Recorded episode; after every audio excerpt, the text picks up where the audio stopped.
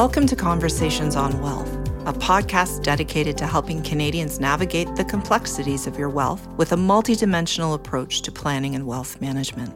I'm Sarah Widmeyer, SVP and Head of Wealth Strategies at Richardson Wealth, and today we're discussing some of the challenges faced by adult children or caregivers, and sometimes both, of aging parents and how to transition them from home to retirement residence. Joining me once again is Life Transition Specialist Matt Delvecchio, President of Liana Senior Transition Support. Thanks for having me back, Sarah. So glad to have you. Matt, many of our aging parents may be of the silent generation, raised during wartime and taught to never waste. This mindset has stayed with them to adulthood, and they often refuse to spend their money on themselves. This is a bit frustrating for those of us who are their children or caregiver and want them to enjoy their retirement. Why is it such a challenge for aging parents to spend their money? Yeah, we see this all the time. And, you know, it is a generation of savers, not spenders. So think about it. You know, we're usually talking people born in their 20s and 30s and maybe even the early 40s. Where do they come from? We were talking wartime, yeah. Great Depression they were brought up to watch every penny. And so it's completely understandable that this is a difficult topic to be able to spend money because it's just not in their DNA. And another important factor that many face is will I run out of money? Yeah. You know, this is always on the it's everyone's natural concern, but as we age and we start to spend a little bit more, boy, will I run out of money? So it's understandable that it's it's challenging to get parents to spend their money. Yes, and and I think it's a universal concern whether you mm. have 10,000, 100,000, a million or 10 million dollars in the bank. The consistent concern is will I outlive my money? So, what are some of the big expenses that adult children or caregivers of aging parents should plan for? Well, we have to assume with life transitions there are going to be increased healthcare expenses. Yeah. It's inevitable, especially as we age. And so we have to break it down. The process of life transitions usually is aging in place. We want to try to age in our own home, in our own condo, as long as we possibly can. So, that being said, what type of expenses will start to increase? One, I would start with home adaptation you know, if you want to stay at home, but you've got some mobility issues, you may have to start adapting the home from a simple adding railings to stairs, both sides. Bathtubs, you know, some are going into walk in showers if they had a full bathtub and getting that whole thing converted. For those that may be completely mobility challenged, we've seen increases in stair lifts. Yeah. You know, to go up and down the stairs. So home adaptation, you might want a ramp now outside or reduce the stairs, even in, in the kitchen or in the bathrooms or widening doorways. So we can expect some expenses for home adaptation. We can also expect expenses for additional home care you know, we all know we're, you know, we've got our healthcare system. Many are saying it's broken, and I quite frankly happen to agree with it. You may be able to get some home care from government funded agencies, but it's never enough. And, and it's I'm difficult. It's, it's difficult, difficult to challenging. get it. You're yeah. right. It takes time. Yeah. If you get any, and this is countrywide, okay? yes. it's not just provincial. So you will most likely have to dig into the pocket for some additional private home care to support aging in place. If it gets to a point where it's just no longer feasible at home, well, now we have to look at a whole other additional expense into retirement living and retirement homes. And it could be anything from independent retirement homes all the way up to long term care homes. So, you know, it gets to be quite expensive when we start looking into these additional expenses. Mm-hmm. So, Matt, then what are the potential costs that should be considered for the second half of retirement? And what are the conversations we should be having about the care cycle now? Yeah, so I'll expand a little bit on these two options of home care or even senior living communities, but I want to add an additional cost consideration, and that is the caregiver. So, time and time again, we've seen caregivers that have taken some time off work or even quit their jobs what is that financial cost? You're giving up not just the revenue from the job itself, but maybe career development. Maybe in 10, 15 years from now, you won't be earning the same amount that you could have if you kept your job. So, this is just a sidebar factor that has to come into the equation. But specifically, if we talk about costs, say for mom and dad, if we start at home and we want to get some additional home care, just to throw numbers out there across the country, we're looking somewhere in the 30 to $40 an hour range if you want to hire private home care agencies.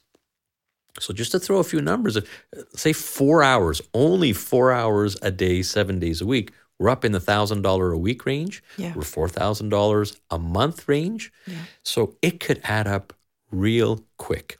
Now let's look at senior living communities. And retirement homes will be a little less expensive than long-term care simply based on the fact that there's less labor, less care involved. But retirement homes can run you anywhere from three to six thousand dollars a month. It will depend on whether you're getting meals or not or how much care.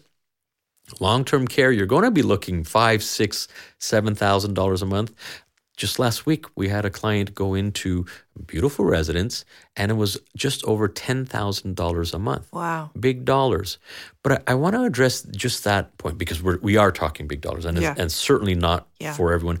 All the more reason, talk to your wealth planner, look down the Oh, road. yes. This is the second half of retirement. A little phrase I use is you usually spend less in the first half of retirement and you usually spend more than you're expected in the second half of retirement. Okay.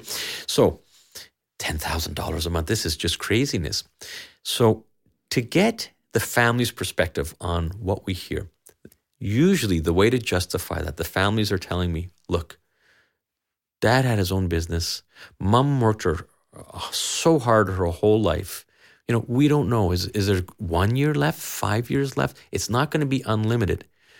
We have some means, and let's justify it. They deserve it for themselves at the sacrifice of an inheritance. But mom or dad deserve it. They've worked hard. They took care of us, and this is what I'm hearing when you hear these very large amounts of retirement living in, how could they uh, justify it? It's because of that. They don't want their mom or dad in that institutional, government funded public facility. And they're justifying it that they deserve the best. And quite frankly, if you have the financial means, yes, it may be a real stretch, but if you look at it and break it down by years and not decades, um, we're seeing a lot of families say, boy, they deserve it. Yeah. Yeah. And that is the decision that we made personally is Mm-hmm. my parents saved and worked hard and saved. And so even though she wouldn't consent to it, we made sure that she got the best that we could get Mm. for her. And so, you know, she's able to get her hair done every week. She's able to enjoy great meals and great excursions. And again, you know, the relief that you feel knowing that she's well looked after, she's busy, she's getting socialization, she's getting care, she's getting all of the things that meant something to her, like her hair looks good, her nails look good. This is what's happening. And, and we're happy that she's able to experience that. Yeah, and good for you and good for mom too. She feels good about herself and, and that doesn't go away. That doesn't go away. No, that doesn't go away.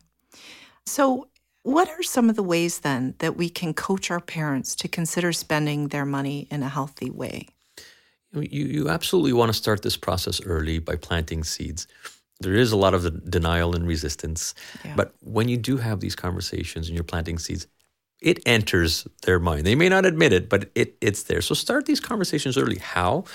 When you're discussing tough decisions, tough subjects such as wills, advanced care directives, power of attorney, crucial discussions, these are conversation starters that you should be having. A little difficult and sensitive, but you should be having those.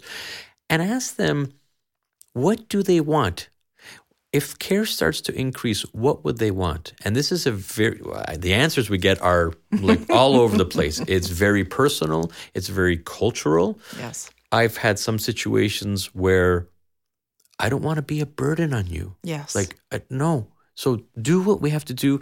You know, I'm okay going somewhere that's going to take care of me because I don't want to burden you. And I've had the other extreme. Well, we got both. we got. We don't want to burden you, but don't spend the money. don't spend the money. And I also hear, listen, I took care of you for a lifetime, Yeah. and it's our culture where we take care of our parents. You're going to take care of me. Those are tough ones, Yeah. but it's reality. So you should have these conversations. And if it's one of those that you're going to take care of me, now you have to ask yourself what can the caregiver or the adult children realistically do? If you're still working, supporting a family, you have your own children issues, you have to communicate this and have this two way conversation. And I think probably the most important point okay, let's call it like it is. At what point in time, mom or dad, do you think it would be an appropriate time to transition to a senior living community? And this could be four or five years before this actually happens. But it's a way of having that conversation Yeah. to make people start thinking. Yeah. And so, on that line, then, as we're starting to plant the seeds with our parents and starting to have those conversations, at the same time, I think it's really important to have these discussions with your wealth or financial planner, both as an adult child, but also as the actual aging parent. Those conversations need to start, you know, years before retirement but also there are important conversations to have with the adult children as well mm-hmm. in terms of financial planning. Absolutely. It's so important because the unknown creates fear and anxiety. And here's where your wealth planner can play a really significant role. Most people will assume I'm going to run out of money. I have to hold on to it for as long as I possibly can for just in case. Well, many cases, this is just in case stage. Yeah, exactly. Okay? so you need to sit down with your wealth planner, have them do a three year, a five year, a 10 year projection. I've seen it time and time again. And you get all the reports, and all of a sudden, in most cases, and sometimes it, you're financially strapped and you can't, in most cases, I had no idea. You know what? I'm going to be okay for the next five or 10 years, even if I do go to a senior living community. But just the fact that they've heard it from their wealth planner and they see it in writing, that sense of relief, I see it time and time again. So the good wealth planners are going to have these discussions. It's not all about what's the return on my investments this quarter. No. the good wealth planners are challenging. They're having open discussions, what if questions, talking to the children if they can as well, talking to mom and dad, doing some projections and say, what if? But we need to be prepared. And through those conversations, we usually hear, okay, let's do a little projection. What can I truly afford? And will I run out of money or am I okay? Right. Yeah. Crucial, crucial conversations to have. And the earlier, the better. earlier better and you know the value of the wealth planner is so important and i mean just look at us we're, we're here richardson wealth hats off to you i mean you're doing podcasts on these discussions and you're really getting the word out and, and it's a difference maker it's not all about what's the return No. this quarter and it is so holistic the approach you're taking i think your clients will really appreciate that The fundamental question is what's the money for? What's the money for? And, and it, it's an important question to ask yourself, and it's an important question to ask your parents. Then you'll start to hear things. Well, you know, for comfortable retirement, well, for passing on to the next generation, well, for just in case. And to your point, pull the lever now. It's it's just in case. and uh, yeah, so what's the money for? It, it it's not the investment returns and the indexes returns and all that sort of stuff. It's really all the stuff that happens outside of the balance sheet that's important. That's what the money is for.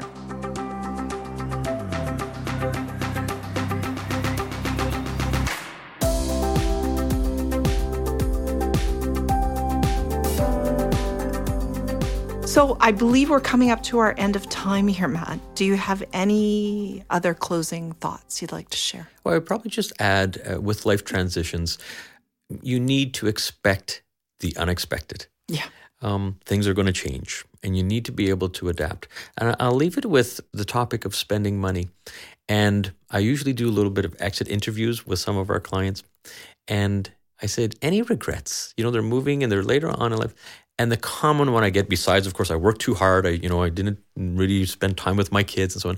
The common one I get is, I should have spent my money a little earlier. I should have traveled when I could because now, look, I'm in a walker or my husband has Alzheimer's and we just can't do the things.